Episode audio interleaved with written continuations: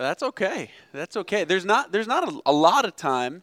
I want to tie together a couple thoughts here because your information about Mount St. Helens does something, and I just want us to recognize that. Um, it, it, it provides us with the opportunity to think through the relationship between observational science and historical science in the way in, in this way.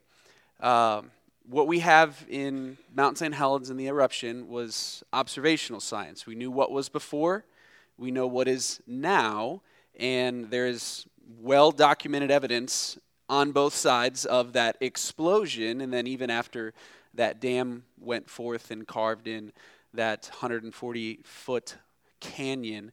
Um, so we can observe that. We can go and divers can test it, and the trees, we know exactly when they got blown up and off and all that thing.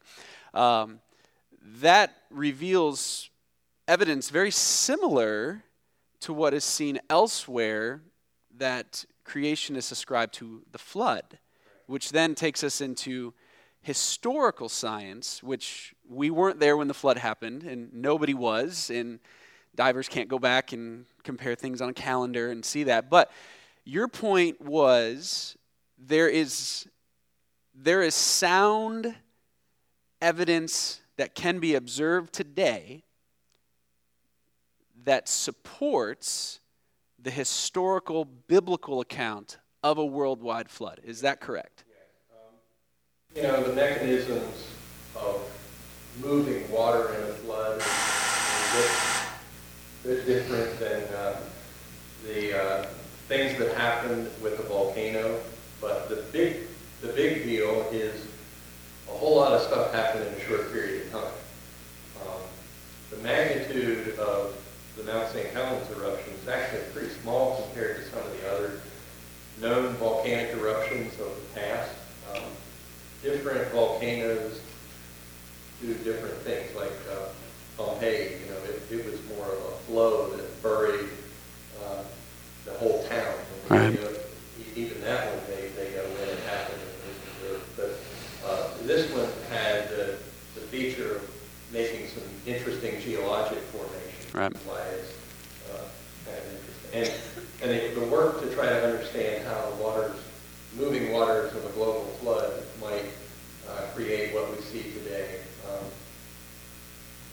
It becomes, even for a creationist, it becomes speculative and creationists argue about, well, what was the world like before the flood and what were the what were the mechanisms of the flood? And um, I find that interesting uh, that I would not get bogged, too bogged down. I have chosen to not become like a super fan of a particular flood model uh, because I know many years ago the vapor canopy theory was very popular and almost of the creationists today hmm. would say that that was likely at all.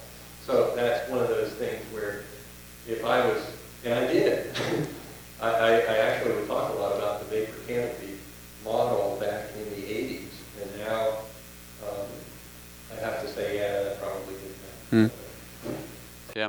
Those models are those things that are man's ideas. Uh, God chose to not tell us too much detail about exactly how flood happened, or even details about what the created earth was like. Right. And uh, that allowed that to be a hidden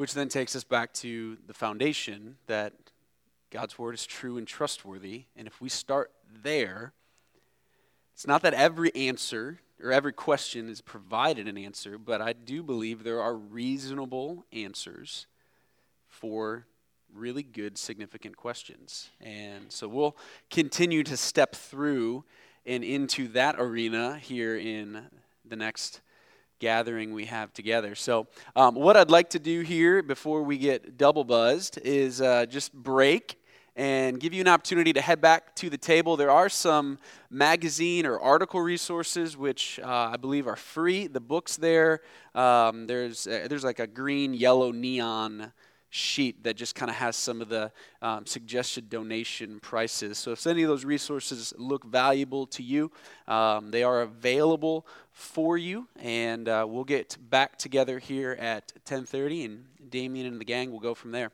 I will mention there's a, uh, uh, a ministry version of a DVD there. Oh, yeah. Um, it's called God of Wonders, and there, there are some copies there that were originally purchased by our group to give to uh, Penn State students, and we have that list, the, the ones that are there are left over. Um, I would offer them to those that you would, you would take them free. The only thing, don't take one if you don't intend to really use it and look at it and help share it with other people. If you're willing to do that, uh, please feel free to just take one. It's a very nice, uh, nice set of photography. Um, it's emceed by John Wickham, which is another interesting thing. You know, I pointed out who John Wickham was in the, in the, in the presentation. Wonderful. We'll see you here at 10:30.